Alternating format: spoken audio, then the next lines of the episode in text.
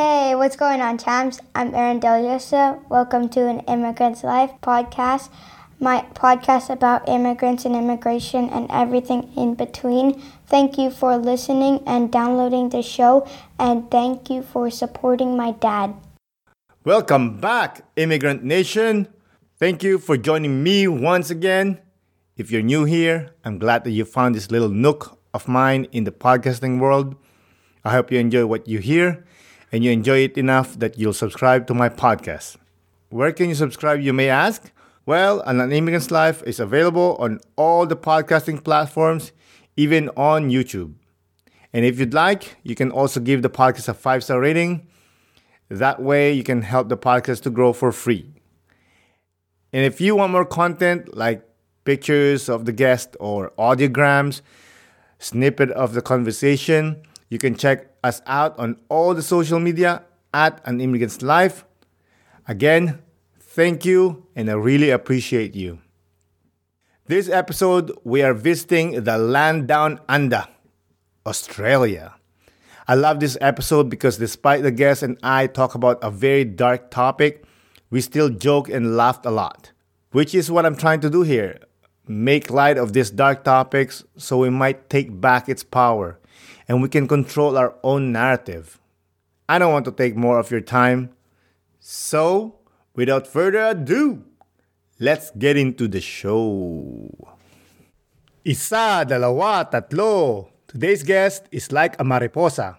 Beautiful, exquisite, and a symbol of hope. The woman behind Seda Collective. Everyone, please welcome Dinara Amat. Wow, that was that was a beautiful entrance. I've been I've been listening to your podcasts, mm. and uh, and I heard all your intros, and I was like, I wonder what he's gonna say about me. That that was great. I might have to record that and use that for my own intro or something. Ah, thank you. I appreciate it.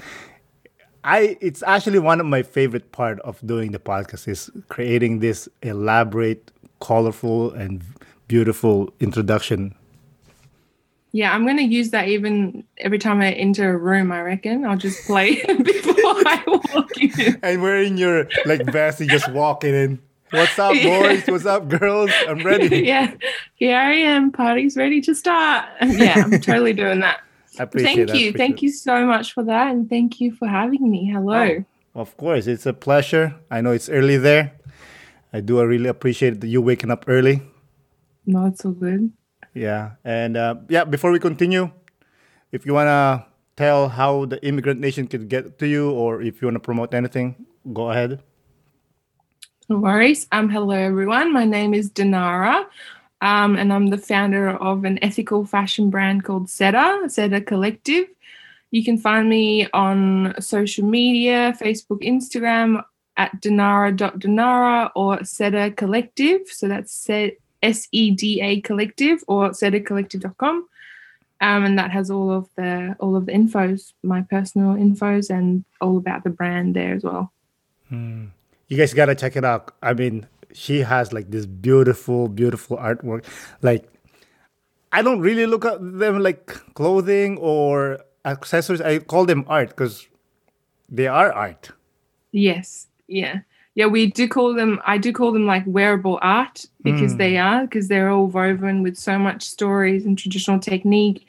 And it is, it's like you are wearing a piece of art. So, like you're wearing one now. What do you call that? What you're wearing? And if you could explain for the listeners. Okay, so I am wearing one of the Seda vests. Um, this is a vintage Suzani vest. Um, so we since last year we started working with artisans on along the Silk Road. Uh, so we work with artisans in Afghanistan, use 100% upcycled textiles from Uzbekistan and upcycled Mongolian sheep rugs, and we turn them into one of a kind like coats. Mm. What do you mean upcycle? So uh, upcycle means that you are using something that was a vintage material that was had a previous life. So, for example, the textile here, um, they called Suzanis. They're from Uzbekistan and Tajikistan mainly. They were traditionally wall hangings or like a bedspread or something that um, a bride gives gives as a dowry. Like on their wedding day. Mm. Uh, and then so we source them from Uzbekistan and then turn them into coats. So when you turn something that's already some was something else, it's like called upcycling. Okay. Yeah, and like the the fur was uh, Mongolian rugs. You know, they use in the yurts and stuff, and would turn them into coats. Wow, that's amazing. Yeah, yeah, I've heard the word upcycle before, and I was like, I know what that means. I was too lazy to Google it, so I'm like, you know, I'm gonna ask a smart person, which is you, to explain it to me. Yes, that's it. You're giving something a second life, and you, you turn it into something cool, and you keep that, and you're turning into a wearable art. You know, rather than a wall hanging, you wear it around. Hmm. Is it traditional this vest that you're wearing, or So the Afghan coats and Afghan vests are traditional to Afghanistan and something that's been existing around the 60s. Um, but to make Afghan coats with these vintage Suzanis, it's been existing around probably 20 years or so. Um, so yeah, so the style of the coat is very traditional, very authentic. Um, and so is all the Suzanis. They are a traditional technique that's been around for generations. Mm, that's cool. Yeah. Anyways, we'll talk more about Seda Collective. Let's focus on Dinara for a bit. Okay. I heard you say that you were born in a country that doesn't exist anymore. yeah. And where is that? So I am from East Turkestan. Um, so I'm an Uyghur Uzbek from East Turkestan. So like Tibet, my country has been wrongfully occupied. Um, yeah, that's where I'm from. So how did it work? Like, of course, you guys are living there, your ancestor and whatnot.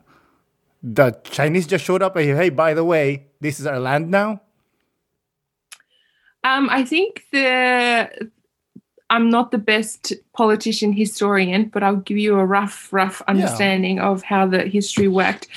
Um, so East Turkestan is part of Central Asia, but it seems to be a main point um, of resources, right? There was lots of materials of oil um, that are very valuable, and I think it was a very powerful place for another place to control. And while Russia controlled the rest of the stans, um, East Turkestan and Tibet, Tibet fall in the hands of the Chinese Communist Party (CCP), as Mm. we, uh, as I also abbreviated it to. Um, and then the occupation kind of started probably since the 1940s, I believe. Okay, okay. yeah. Um but it i think it's throughout the years it's gotten it's definitely gotten way more worse and way more stricter. Um yeah. You were born there, but did you grow up there? yes. So i grew up there until i was 12 so i came here when i was 12 So you were 12. Of course, you remember Turkestan. Paint to us what it looks like, how it feels growing up there. Okay. Um, yeah, I of- I remember I remember East Turkestan very clearly because I was when I left. I was twelve. Um, life to me growing up seemed normal. It was normal. I didn't know anything different. I watched the mainstream news. I listened to what the CCP taught me. I listened. I went to a Mandarin school for education, and what the history and the, the knowledge they taught me when I was growing up was that we are all different minorities living in this wonderful country called China. and um, you know, there's even anthems that's that goes like 56 different nationalities living the CCP, and then you sing that like on a weekly basis. And these texts are written on walls, like just on no normal street, you know, like. And I remember going to class with. At this point, I only thought I was Uyghur, by the way, because my parents decide just never explained to me that I'm actually half Uzbek. I don't know what they always like, oh, they're- too young. Let's explain to them later or something. Mm. Anyway, I remember like um, trying to read the my Chinese school book where they write your ethnicity on the top, um, and they wrote Uzbek slash Uyghur, and the characters for Uzbek uh, in in Mandarin was very difficult characters to read, and I was like, what is this? And that's the first time I think it was like six Like, no, wait, maybe like seven or something. I, I go home and I'm like, what is this? And that's when I first find out that I'm half Uzbek, half Uyghur. I was like, thanks, mom and dad. um, so my father's side, they're all Uzbeks, but they migrated to East Turkestan when the USSR was all taking over Uzbekistan, Hmm. I think. And then um, when all of that was going down and they came, they migrated to East Turkestan, um, I guess hoping for a better life, better situation. Uh, which didn't really turn out that way, and they met, and then he met my mum. They bet on the wrong Uyghur horse. yeah, I know. it's like turn back. It's too late. Um, um, so yes, I'm half Uzbek, half Uyghur. Growing up in East Turkestan, occupied East Turkestan, under CCP education. And yeah, I remember going to school with Mongolians, with Kazakhs, with Tibetans, and I just was always like, something didn't make sense to me that we were these different minorities, and there were other little minorities as well. Um, but we were all under this one country, and that's I thought every single country around the world that's how it worked. I thought every country had these minorities, but you belong to a bigger dog or something. But a lot of things didn't make sense to me. It didn't make sense to me. The Tibetans had their own history and their own culture. Their way, their names are written differently. Their religious practice, you know, Uyghur cultures were very different, but we were all under the CCP, you know. But I didn't know any different. So I went to school like that, you know, lived 12 years of my life learning a very different history, um, studying Mandarin because it was the dominant language, go home, speak Uyghur, do our own Uyghur traditions and ethnic practices, and just think that we were all 56 different happy minorities under this one country. Wait, did you have like quote unquote Chinese classmates or friends? Yes, so there were definitely there were majority Han classmates, um, and then there will be like Tibetans and Uyghurs like me. But we also had at the time, uh, this will be what early two thousands. You can also go to an Uyghur school to learn Uyghur only, Mm. to study everything in Uyghur only. But those kind of schools def- don't exist anymore, and at the time you can see that they were trying to push them out because um, if you did go to an Uyghur school to get an only Uyghur education, your opportunities of getting a job or something is a lot harder. Mm. So that's why my parents sent me to a Mandarin school to learn Mandarin and English, actually. And I never paid attention in the English class. I was like, what am I going to do with this? Yeah. so do you still speak Mandarin? Yes, I do. I speak Uyghurcha, I speak Uzbek and Mandarin. What? That's one thing I love about Central Asia. Is like you guys speak like four languages or five or more. Yeah, I wish I could. I wish I know Russian and all that, but we'll get there. Get there one day. Get that one day. Well, maybe they'll take over Turkestan. yeah, maybe I would. Yeah, no. How was your socio-economic there? How was your level? um, I would say maybe like middle class, a bit like maybe even like higher middle class, but like not not yeah. We're not rocking up in limos or anything every day, but we were doing fine. We had a house. My parents had a car, which I think that was a very big thing to be able to have a car over there. Um, and then I guess it was even like a bit prestige to be able to send your kids to the Mandarin schools that teach you English as well. Um, yeah, my parents both had a pretty decent job, and they because do? they were all both Mandarin speakers, uh, one worked for the railway, and the other one was like building design What's that? not like architecture, but like floor plans and all that kind of architecture, but not the architect. I don't know. The- The architect that didn't make it as an architect.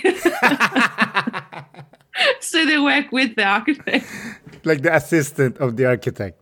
Yeah, I think they just do building designs and floor plans and stuff like that. Okay. Was, Yeah. Were there prejudice from the Hans towards the Uyghur and the other minorities? Um, as in like between the Uyghurs and the Hans. Yeah, Was like growing up, at least for you, Yeah. growing up. Um, there was. I did. Uh, it was like definitely minor things that I realized as time went on.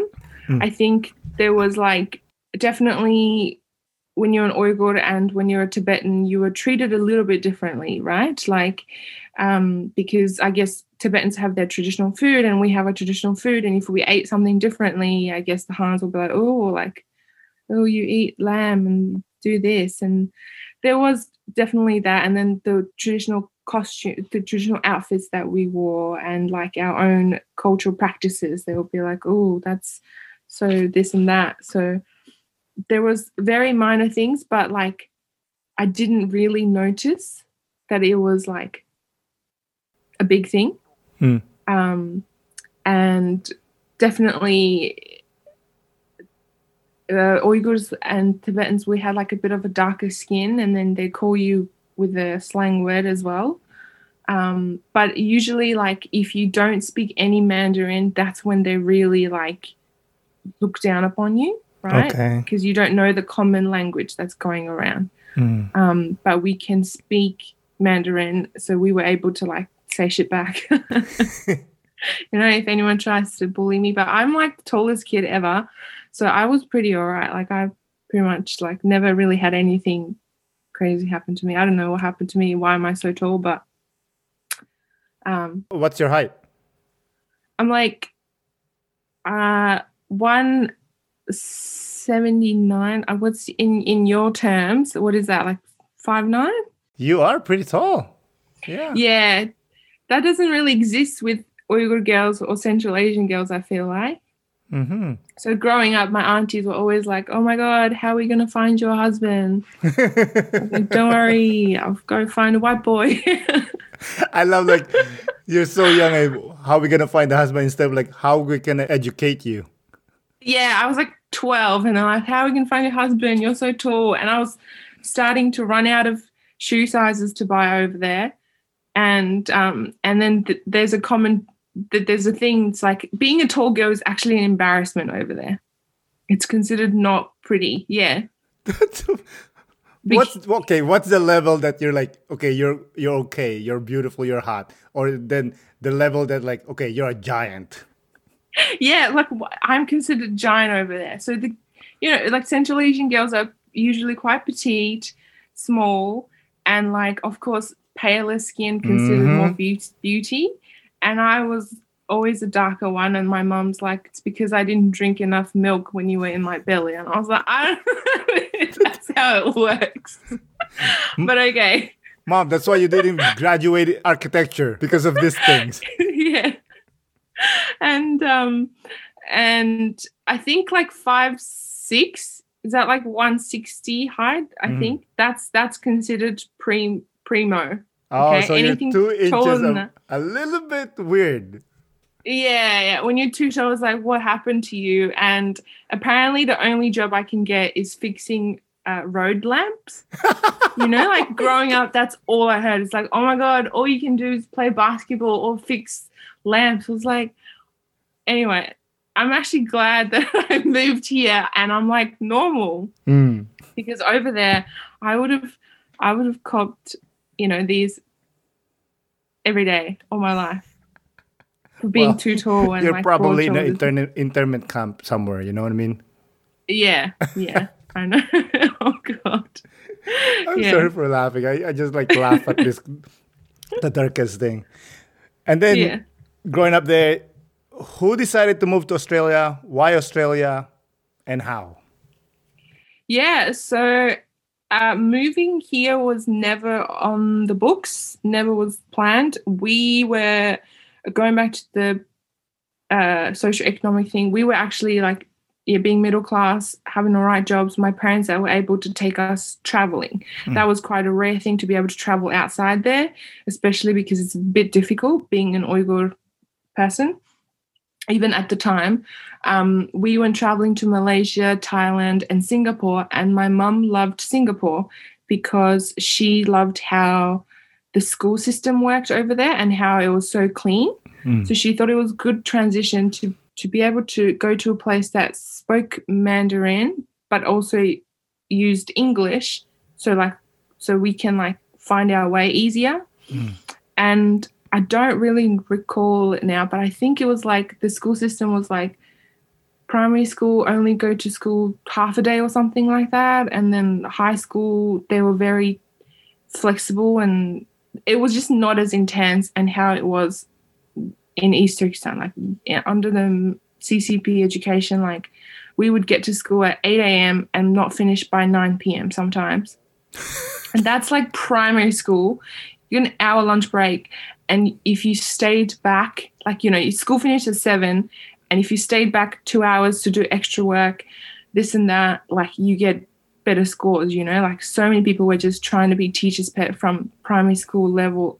And that's, that was crazy. I remember, like, that was for me. And I was every day, like, kind of stressed out, just, oh my God, I only got an A minus or something. got to get 100%. And then I'd go home and I would start like sleepwalking because I thought I was missing school. Like that's how much stress we were under as a what as an 11 year old, 10 year old. My brother, who was in high school, would stay up till 2, 3 a.m. trying to catch up to work for the next day. So my mum would stay up with him to mm. like help him out. So mum was just like, let's go somewhere else to that would that have a different education system and that's the one side of singapore that she really liked. And we were trying to move there. Um, again the processes of moving is not that easy. Mm. and then my dad's side has a he has a younger sister that's been living in australia for like 20 years or something. I've never met this auntie of mine. Came over around that similar time when we were thinking about going to this and that and she said come visit and she, she we hosted her in our house because we had a coffee machine and then a western toilet because that was like such a rare thing because over there you know you squat toilets Mhm. anyway what fun although i think the squatting's better than the sitting situation but you know, Health-wise, that's another yes. conversation yeah. look it up guys um, and she was like, You guys hosted me in your house. Come over to Australia to see my family and see how I live, this and that. And it was an invitation for my dad only, but he was like, I won't go without, or like, I'll go with my wife and kids. Mum never was interested. I think she was just wanting to try to get to Singapore. Um, so we packed up everything over there, came here on a holiday, uh, and we didn't have we didn't speak English, have any international bank accounts or anything like this. Typical immigrant style, brought over a bunch of cash in your suitcase, you know, in different pockets of the suitcase, arrived to Australia, didn't even know what g'day was. Just knew hello. Why is everyone calling me hello, mate? Arrived to her house. And the minute we got to her house, we never traveled. We never left the house. And we my dad and mum kind of became her servant. We were cleaning up her house. Um, we were never allowed to socialize with other Uyghurs or ethnic people.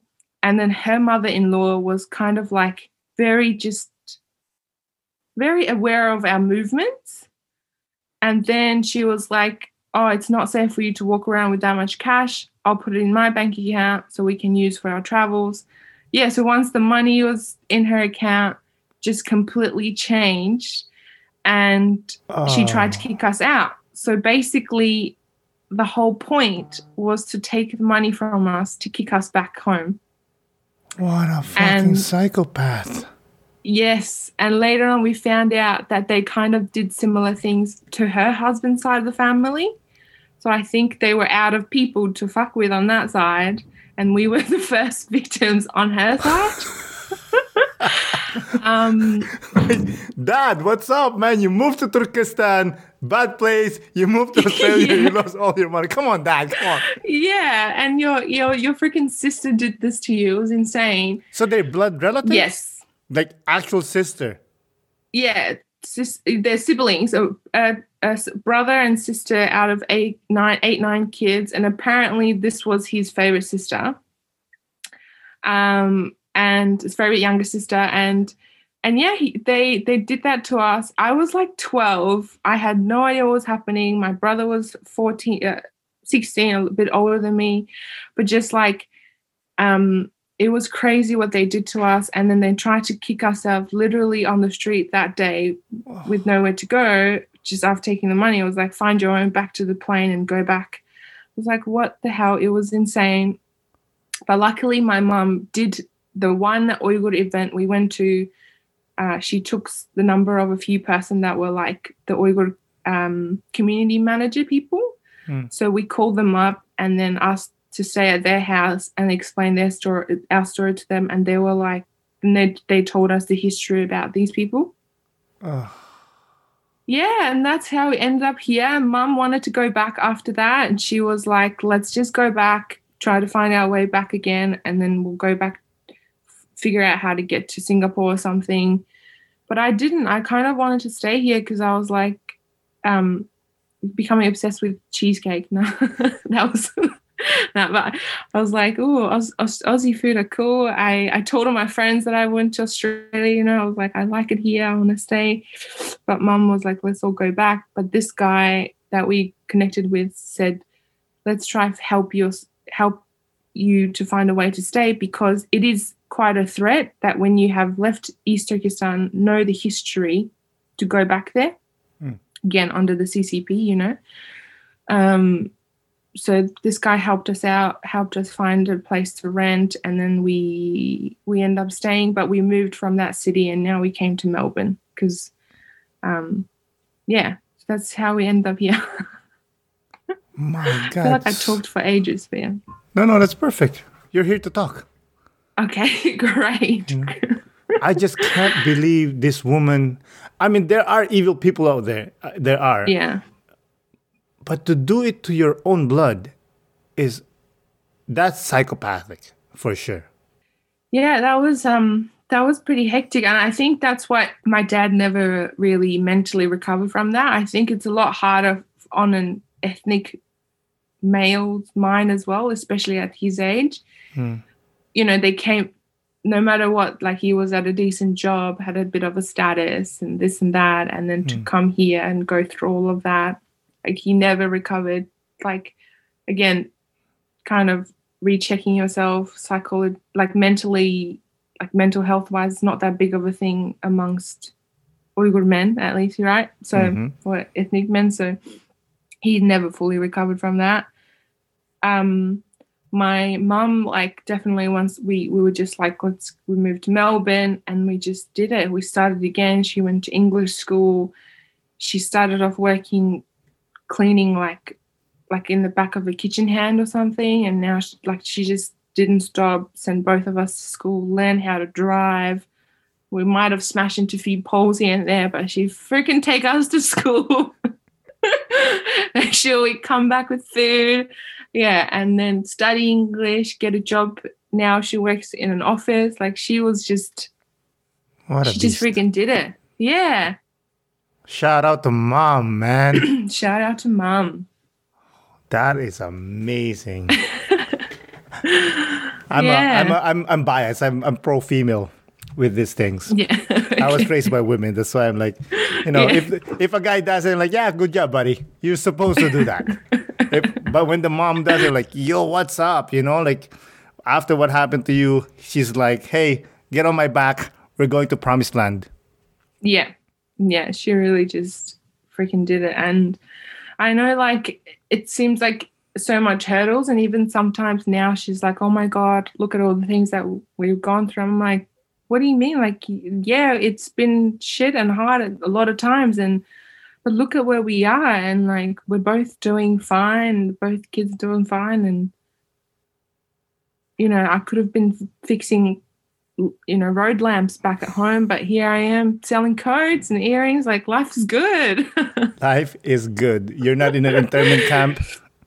yeah yeah that's all pretty that's all pretty heavy stuff that one Yeah. yeah. You want to talk about that? yeah we can. Um but yeah so so that's how we end up in australia. And i didn't even know about my own country before i come to australia. So amongst all that hectic family drama these aunties made me made us go through this auntie made us go through that's when we learned about the truth of the Uyghurs and the Tibetans and all the ethnic minorities and where East Turkestan is. And that was crazy because it was like you are relearning everything. You know, you've just arrived into this country in Australia. You think you're all right, have a time to rest. This auntie fucks with you. and then you learn the truth about your country. And then you're like 12. And then my parents, who are like in their 40s, you know, I guess that was a lot for them to relearn, like mm-hmm. 40 years of their lives. And now they understand everything that happened to their parents and their parents. So it was like so much to to digest and it was crazy. Mm-hmm. I think it took me took me probably a good f- seven, eight years to fully understand all that. I, I, think I probably really came to m- myself around 2018, really, you know, like when I was 20 or 21. I could fully understand that. Go through like the teenagehood period, go to oh, school. Oh, God. you know yeah, full like, full of like Caucasian kids. And you're trying to be one of the Caucasian kids to learn English. And then you're trying to learn all this. It was a lot. Um, so, at the time, you can still go back to East Turkestan around like 2006 to like 2010 era, I believe, or, or 2006 to till 2014. You can still go back, and we only managed to go back one time, um, and it was like a very short trip. Um, and I think we were kind of under the understanding that we're just going to have to go back if it's possible, see our family, and then that's it. But then progressively, things got worse. You know, no one from there is allowed to leave. No one from the outside was ever allowed to go back in. Not even tourists. No one of even I think Western people are having a hard time to even go there as a traveler. Um, and then now you notice that, and then the re-education camps really concentration camps, these these places have really come to to to the media, surface of the media, like probably around 2020. Mm-hmm. And these are some things that, amongst all the Uyghurs and ethnic people, we kind of heard of, but was just hoping it wasn't true, you know. And then you see the news and you see the data, you see maps and proofs, and it's like, um, yeah, it's it's it's weird. It's very. Uh, I think my mum is still in denial, you know, and mm. my mum has this hope that she could go back to yeah. like see her family and aunt and her siblings and like and I, I i used to be this like 20 year old or like 18 year old to try to like burn down that hope, try to bring her back to reality. And now I'm just like, you know what? Let's let her sit in this sweet spot of she's repeats to me the same story, like mm. about our aunties or cousins or stuff, like five, seven, ten times. The first few times, you know, I never had the patience for it. And I'm like, I've heard this story already. I've heard the story about my uncle's garden or this and that. But now I'm like, that's the only memory she has. And of course, she's sitting with it and she's thinking about it again and again. And I just sit there and I listen. And she's at this kind of like, she sees the news, she sees articles, but hoping that something magical will happen and will open mm. it all up and she can go be with her family, you know? And that's pretty tough. That's a pretty hard reality for a lot of uh, Uyghurs and ethnics that are going through a very similar situation like this and I know it's even harder around like Eid or even Christmas or Easter. You know, everyone, like my colleagues or what, when I used to work in, in a job, like my colleagues would be like, oh, I'm taking the Easter off or Christmas off to go see my family. My parents, like, what are you going to do? Where are your family? and I'm just like, well, they're locked up in a camp. I can't ever see them.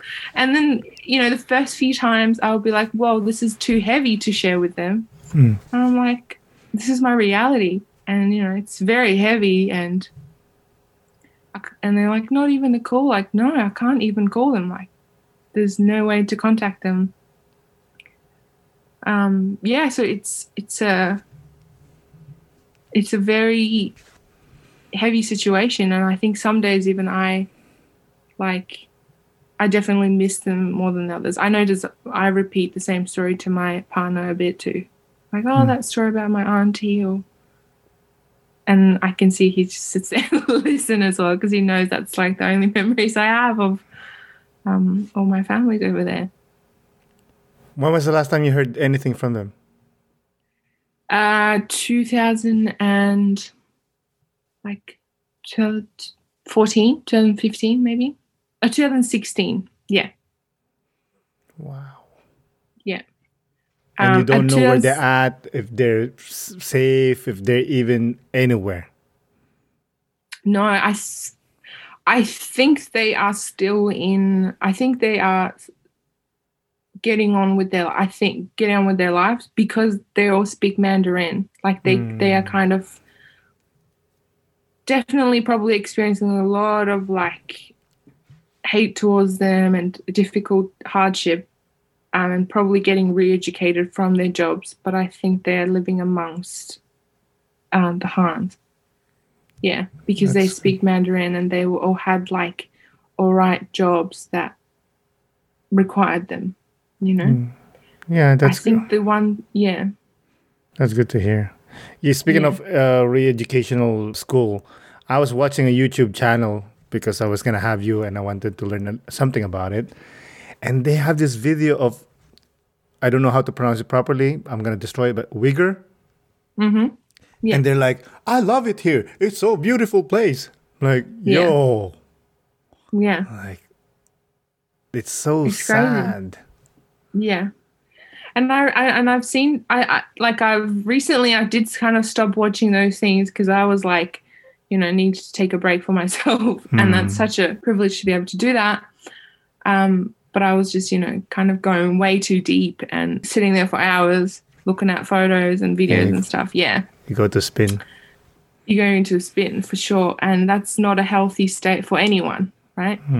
Um, but I seen yeah some comments are like, look at them talking on the camera, like they're obviously loving it. It's like honestly thinking about the way when I was growing up there, like our teachers at school would physically hit us with a ruler or anything because you know that's how you got to be the best student and if you make a mistake this and that and then if you if in front of that teacher and then with like let's say my parents or something and then i would never be able to have the audacity to speak anything bad about the teacher do you know what i mean Hmm.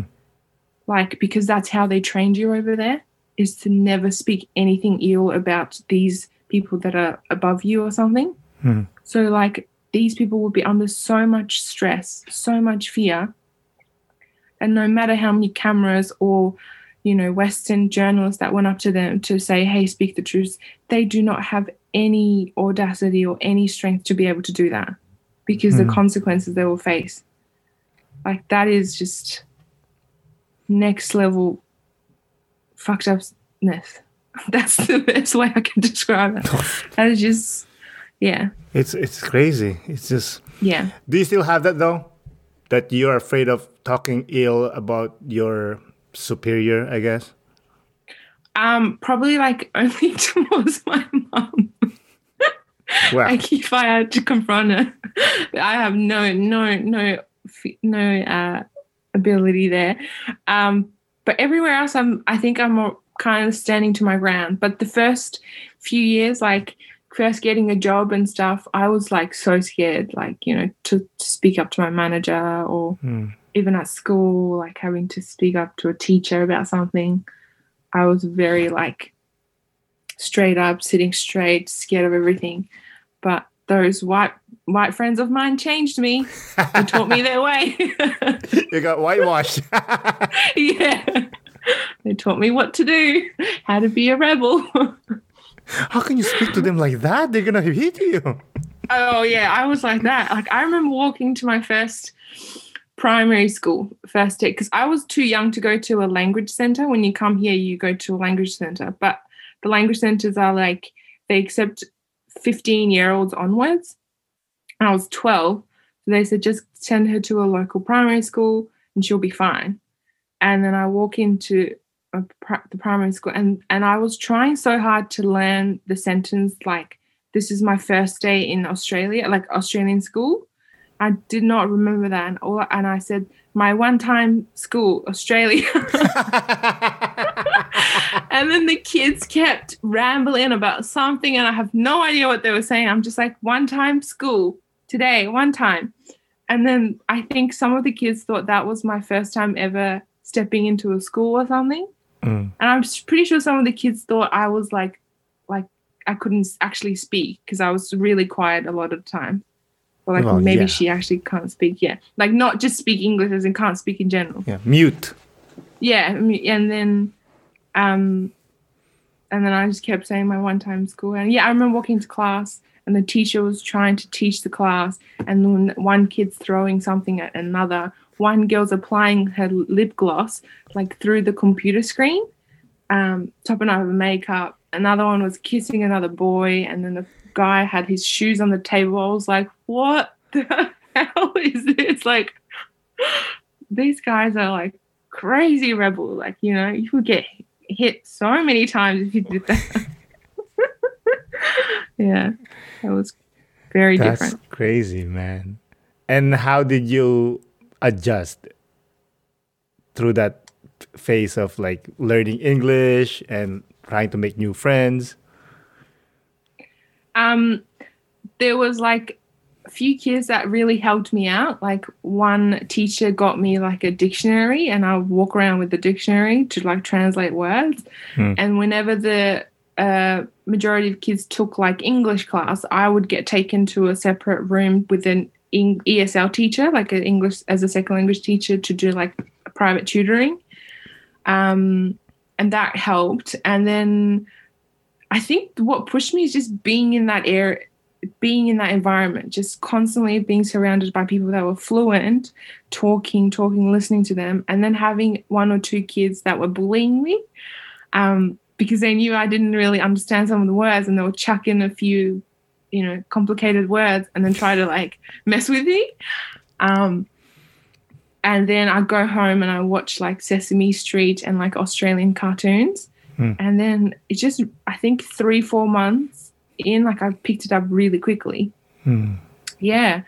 Um, and you can kind of see the difference between my m- me and my brother, who's four years older than me, who went to a language school. Um, he he doesn't have as much of an Australian accent as me Hmm. because he was around other like ESL kids, right? And and then whereas I was around just Aussie kids. Yeah, So I you're picked right. up that, re- yeah, and could be the age gap as well and stuff. But, um, but yeah, it just pushed me to just pick it up like that. Yeah, I like that. I never thought of that the way that you were thrown in the deep waters and you just have to swim while your Yeah. brother is, you know, hanging out with this one school Australia day today. you know, all of them doing it, you know. yeah, yeah, maybe like no one picked up their mistakes or something, and then I was with kids that were really telling me like Aussie slangs, and then I was never heard them before, and I learned from them and stuff. So, yeah, I think that really, um, that really pushed me. But I, I think I also have a thing for languages. I like learning languages. So.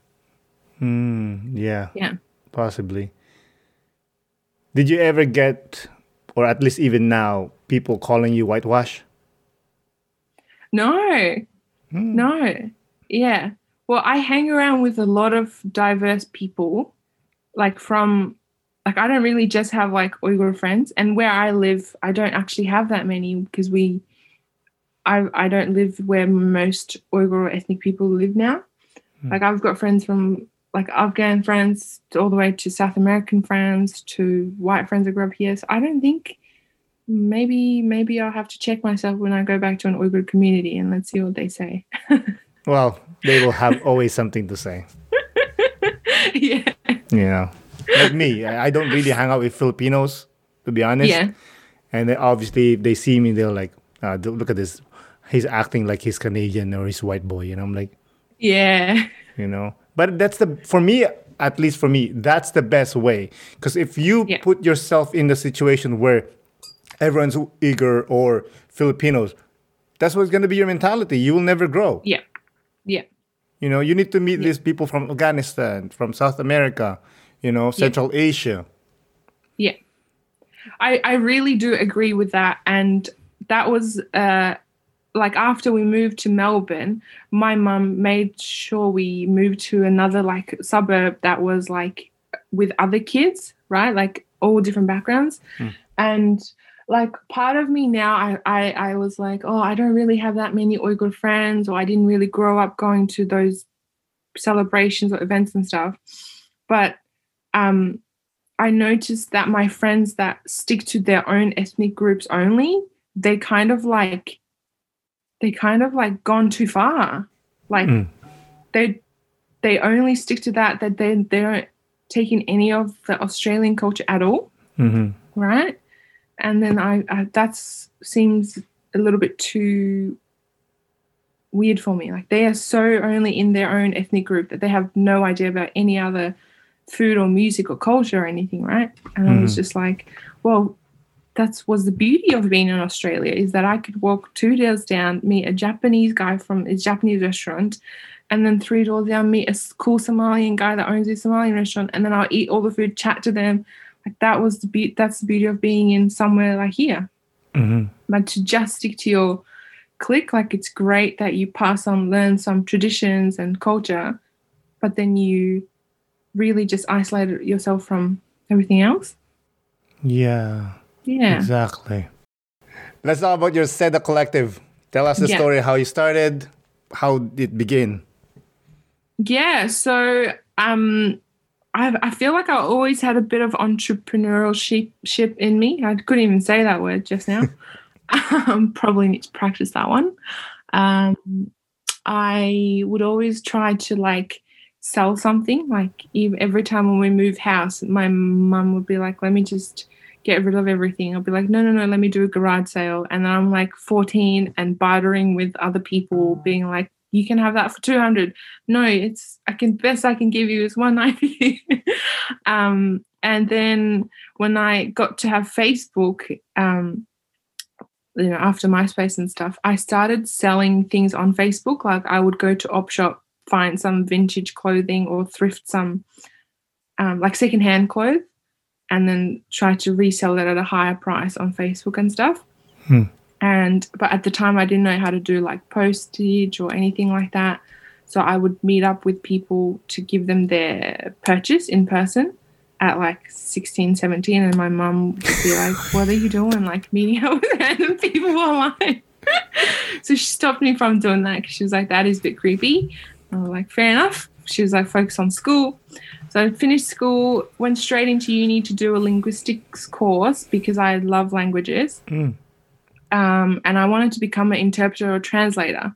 But it was later on I found out I could have gone down that path a bit differently to a different uni that actually does just like a diploma, like a like a certificate, right? Mm. Rather than going to to this other uni I went to and do a whole degree.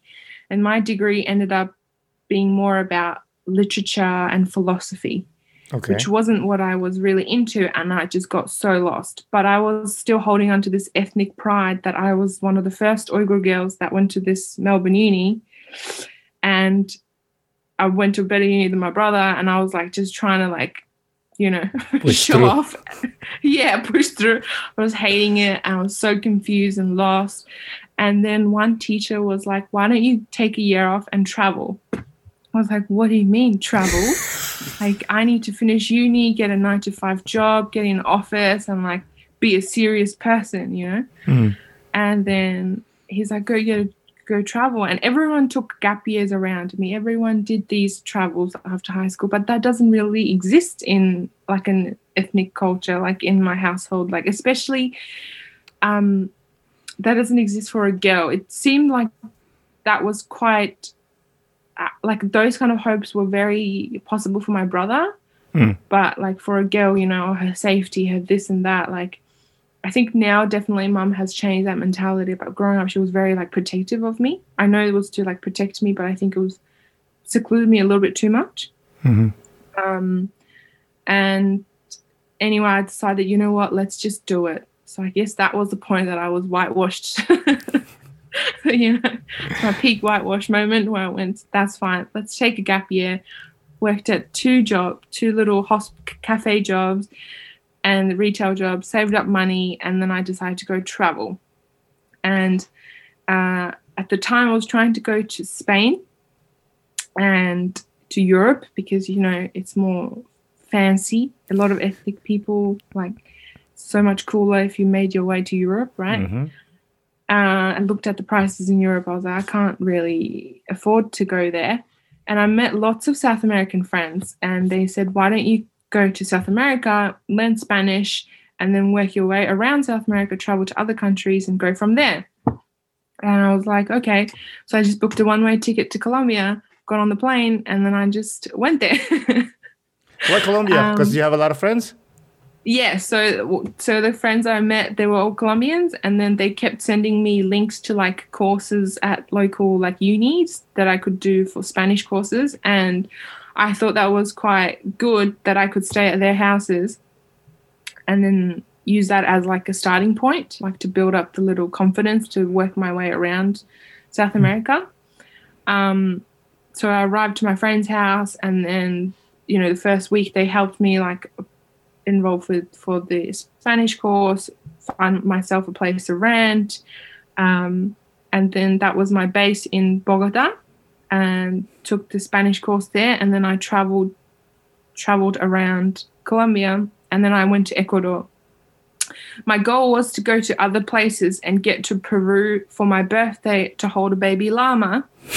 But it's very specific. But look it up. You are Peru baby llamas. but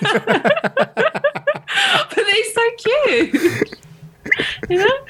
Um, Baby llama. What the f- I thought you tried to find yourself, and now you're finding a llama. yeah, I want to find the llama. Look it up. They're adorable. You will you will love them too. We, we have a Um, farm close by that they have llamas in. I don't need to go to Peru. These ones different. They speak Spanish. Um, This one's uh, bilingual. yeah, that's true.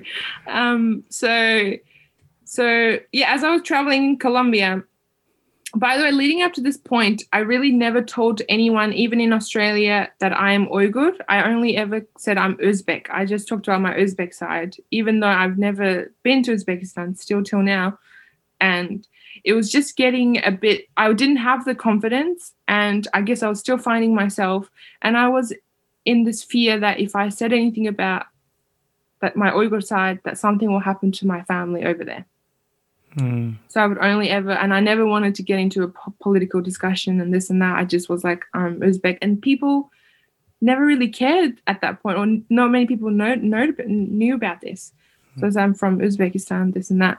So traveled around Col- Colombia, went to different cities, and then I met some artisans that make these jewelry, and I just wanted to to buy some stuff for myself. And oh, when I got to Colombia, I felt like I felt like I was home. I felt like I was in the place that I was born. It's crazy the the setup, the streets, the traffic, the pollution. it smelled like motherland, you know, in the corner little food vendors, people trying to haggle me. I was hmm. like, I know this is annoying to most people, but I was like, I am home. And the fact that like my friends, you know, they welcomed me in their house. They set up a whole room for me, and their cousins and their cousin, who I've never met, would cook up a whole, slaughter a whole, whole, whole lamb, barbecue it to, to welcome me. That's some like typical ethnic thing, you know. That's so Uyghur as well. Hmm. And then you drink and you eat, and then you dance. And I was like, so crazy that I'm all the way on the other side of the world and I felt like I was home. And maybe for a long time I was missing that because you know when you are a migrant, you are in your like country, like in Australia, but some part of you still want that, you know, flavor, that bit of hustle and bustle. Mhm. And I never got to have that. And then in Colombia, I did, and I was like, this is crazy. And I felt like I was like I definitely feel like Colombia is like my third home away from home. So as I was traveling, I really found myself there. I'm really glad I did take the step to go travel to South America as a as an female and then as an Uyghur girl, right? And it really de- debunked all of these like myths I had about Colombia, the things that you see on like Netflix and what people think about. None of that was like that. I really broke all of these stereotypes and had a beautiful experience in Colombia. And I met the artisans and I just wanted to buy some jewelry for myself. Um, so I bought some beaded bracelets, some beaded neck earrings, and I started wearing them around. And not that they were very traditional Uyghur, but a lot of these patterns and stuff reminded me of my own ethnic culture and styles. Um, and I found out from the artisan it takes about eight hours to bead one pair of earrings because they do it one bead at a time. Mm. And they usually bead in their little villages on the side. And then one of the main person, either her, the youngest daughter, or like the husband or the son, will go to the tourist street of Bogota to try to sell all the stuff. And sometimes they might not sell much at all Mhm. because there will be a lot of other vendors and tourists will be bargaining with them and they don't really make that much money. And I was like, that is crazy because I was like, this thing is beautiful. And I just had such a beautiful experience with these indigenous communities. And they asked me about my history and my background, and I explained to them. That was like also the first time I felt comfortable telling people about the entire history. And they listened to everything and they welcomed me and they welcomed me like I was one of their family. And they told me about their history and the colonization and modernization happened to their communities. And they just te- taught me so much wisdom and gave me like this voice to be able to share. So I decided, and then I was like, let me try help out these communities in a way. Let me see what I can do. And I bought some more jewelry, wore them around Colombia, continued to travel around. And I had Colombians ask me where did I get these jewelry from? And I was like telling them they're from this community in this part of Colombia. And they were like, oh my God, I can't believe I'm so caught up with like buying Chanel and Zara and modern fashion. I forgot about my own culture. Mm. And that hit me because that was the same thing that happened to me. Like, yes, my, my culture has is being, you know, being forced fade away because of colonization, but also through modernization, a lot of cultures are disappearing. And even me as a teenager for so for a while there, I wanted to be a white girl so bad. You know, I wanted nothing to do with my culture. So I just wanted to get that connection back to people because that's kind of the thing epiphany that I had with the artisans, right? So I went back to the artisans. I said, let's make some jewelry and I'm going to take it back to Australia, sell it on f- Facebook, sell it to my friends, and maybe do some markets and see what happens. And I did that. And I had this idea of starting Seda in the back of my mind. Seda means silk in Spanish to represent the Silk Road. And in Persian, it means voice to represent the voice that the artisans gave me, and that these artworks are the voices of the artisans. Mm. Um, so I came back, started selling a bit of jewelry here and there as a side hustle at markets. And that was jewelry that I bought from two artisans. And then I expanded to nine artisans. And then I ordered more and ordered more, went to 12 artisans.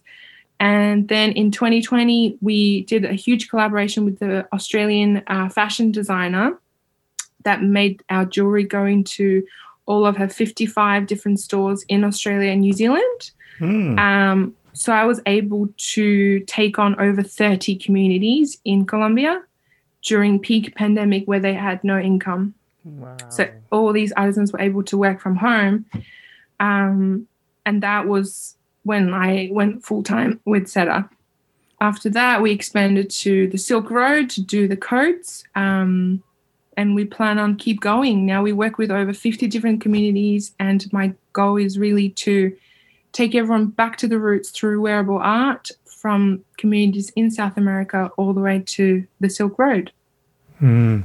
I like what you said there that when you were traveling in Colombia and Yeah. you're meeting these Colombians and they're like, Oh, where did you get your accessories from? And you're like, You're from Colombia. And they're like, Oh my God, I forgot, you know, my own culture. And that happened to me personally. And I know it happens to me in my, my culture that like we forget that we make this mm-hmm. beautiful art. That, mm-hmm. you know, Fendi is awesome, Chanel is awesome, but why buy those if we can buy this beautiful artwork that you know who you know the artist and you know it's handmade Yeah. That's very true. It is, it is I think that's the modernization of things that, you know, people keep telling us these things are not cool anymore. It's not trendy anymore. And then we want, we don't appreciate these like traditional techniques anymore that takes time we want things faster we want them quick and then you know one week you wear something and the next week has to be a completely different outfit because outfit repeating or wearing the same thing is not cool so yeah yeah you're you're, you're definitely correct that has anyone ever approached you and said hey that's cultural appropriation what you're doing yeah that's um a great point i i find that uh, I have had uh, never never people say that to me. Um, in fact, like most Colombians I met, they're like, "This is amazing. People need to spread the art of this more." Mm-hmm. Um, but I do get a lot of like other ethnic community uh, people or or also Caucasians go when I tell them, "Oh, these artworks are or these earrings are made by artisans in Colombia." Then they go, "But where are you from?" Mm. You know, they're always like, but where are you from? And I, for a long time that I thought I had to explain to people. I thought I had to justify myself. I remember doing one event. I was next to a, a Caucasian lady, a white lady, who was selling kaftans from Bali. And then people went up to her, was like, "Oh my god, this is amazing! This is amazing." No one ever asked her, "But where is she from and why is she working with Balinese artisans?" But the fact that I'm working with Colombian artisans and that I'm a different background, like they were asking me. And that's when I realized like they're just trying to fit me into a category, right? Mm. And what I'm doing is not weird. Yes, it is so so rare that an Uyghur Uzbek girl in Australia is working with artisans in Colombia, but why is that not normalized? Why is that spot of someone being a business owner can is only available for someone that appears Western. Why can only a Western person go to Bali or something India, find themselves and do something? Hmm.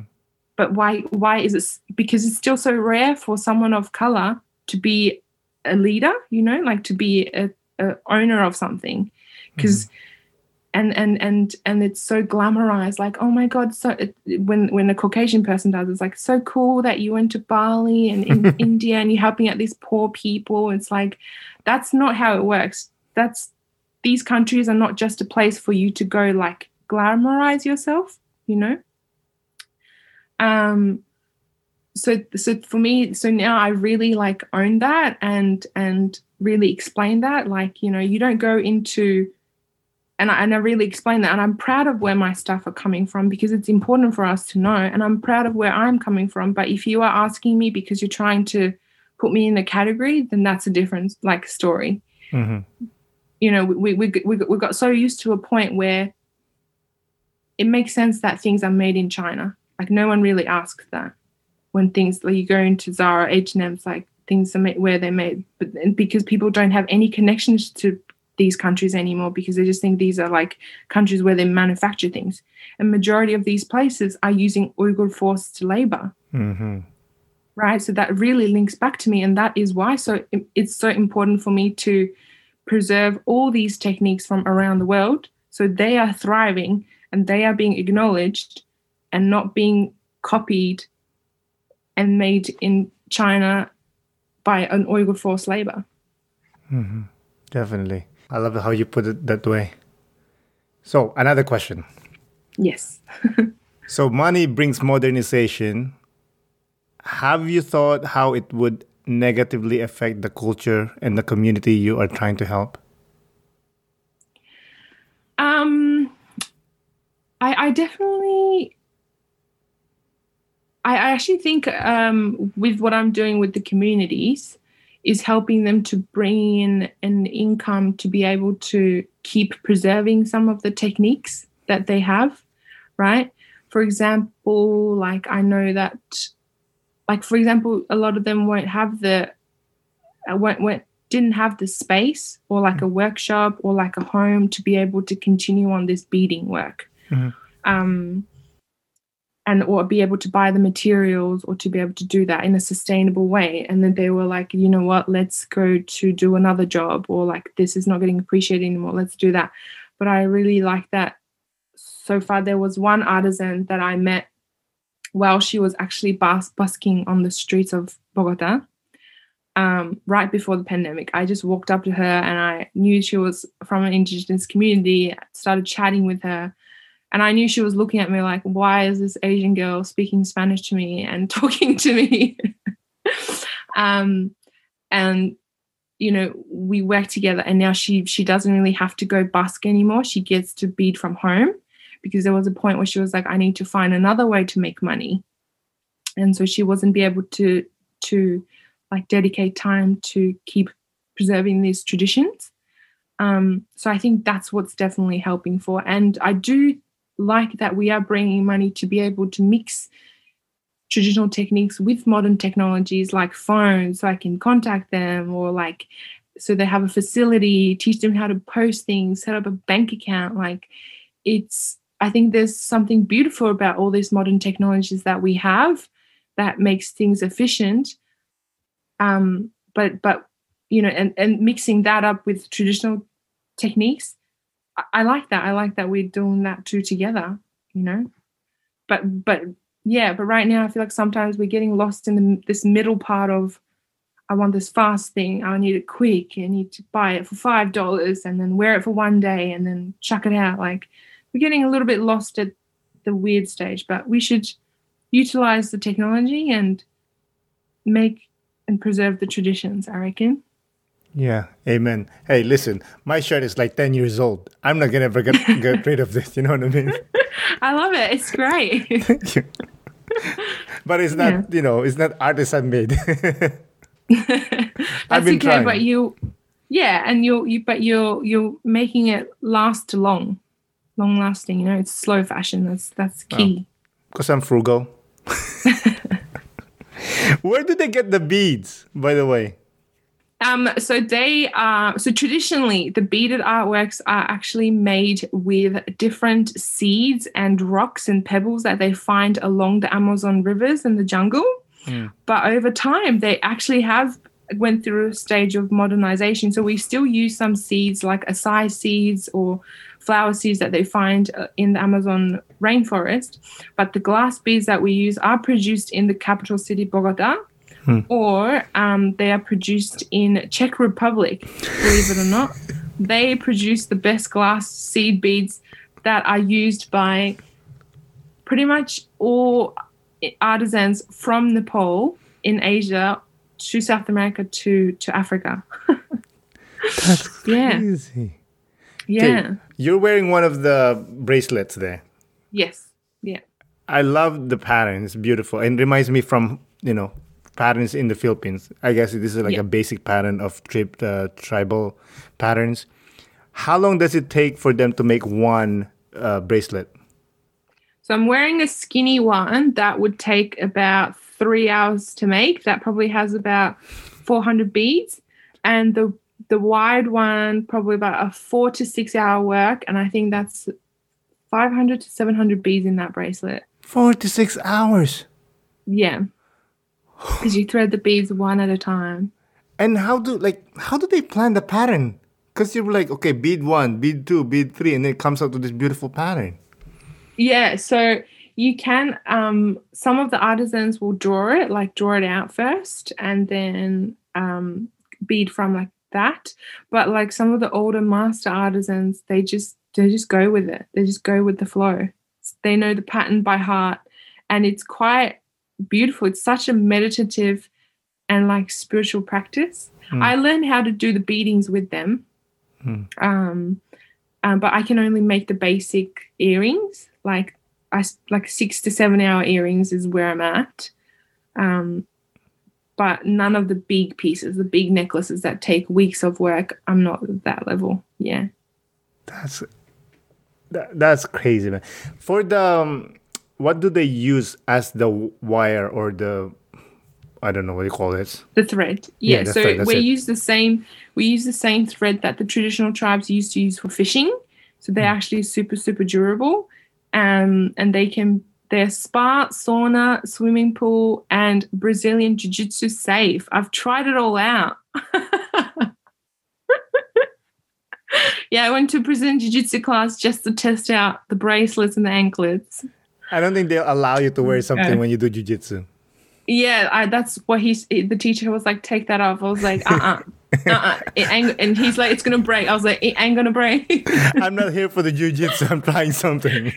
yeah, I'm here for testing other products. So the material you said uh, natural. Like, is it a like a plant? What is it? The So it's like fishing wire. okay. So it's like yeah. So that's why they're very um they're safe in water and all that. But before, obviously, there's no fishing wire back then. Yeah. What did they use? That's a great question. That's a great question. I've only ever they've only we've only ever had chats about it always being fishing wire. Hmm. But I'll bring this to the artisans and I'll get back to you. You're good. Thank you. No, I'm just curious, you know, because I, like I said, growing up, I see this in the Philippines, like beads and Yeah. like that, and I know they always use threads, and of Yeah. course, to create this artwork, it came from somewhere. And before Mm-hmm. the fishing thread, what do they use? That's You a good point. Whenever they told me, yeah, we used fishing thread all our generations, I was like, okay. And I've never asked beyond that. Hmm. But you just blow my mind. I'm to go back and just sit with this. Like, whoa, I'm going to ask the artisan straight away later. hey man, sometimes I come up with this connection of words and make me sound smart. Yeah, no, it's great. I'm going to find out. It'll be cool to know. Let me know. I want to know. I will. All right. All right, I think we're there. But before we close out, one last question. Mm-hmm. What's coming for uh, Dinara in five years? What's your plan? Um. Oh, I'm trying to learn. I'm trying to learn Portuguese, and I would like to dive into Russian. So, trying to learn those languages. Might actually learn how to fix a light bulb by the in five years' time. Never really fixed one. Um, I think more to do with Seda. Definitely a bit of travel is involved. It's been a very long time for Australians to travel, for Melburnians. Uh, it's time to go back to visit the artisans in Colombia and also get to Uzbekistan. You know, it's not that I, I don't have any family there, but that's the closest to home that I can get. Um, to make that reconnection again to the Uzbek side and also connect with the the artisans over there. I definitely have a lot of plans in terms of like business wise, Seda wise, and creation wise, um, and even to work with uh, Uyghur refugees in Turkey. That's something in the works to create something with them. Yeah. Beautiful. All right. Any last remark before we close out? No, I think that's it. Thank you so much for having me. Oh, it's been a pleasure. It's been a fun conversation. I really enjoy this. Thank you so much. No, thank you so much. You made it feel very easy and comfortable to just chat like I'm chatting to a mate. So it's been great.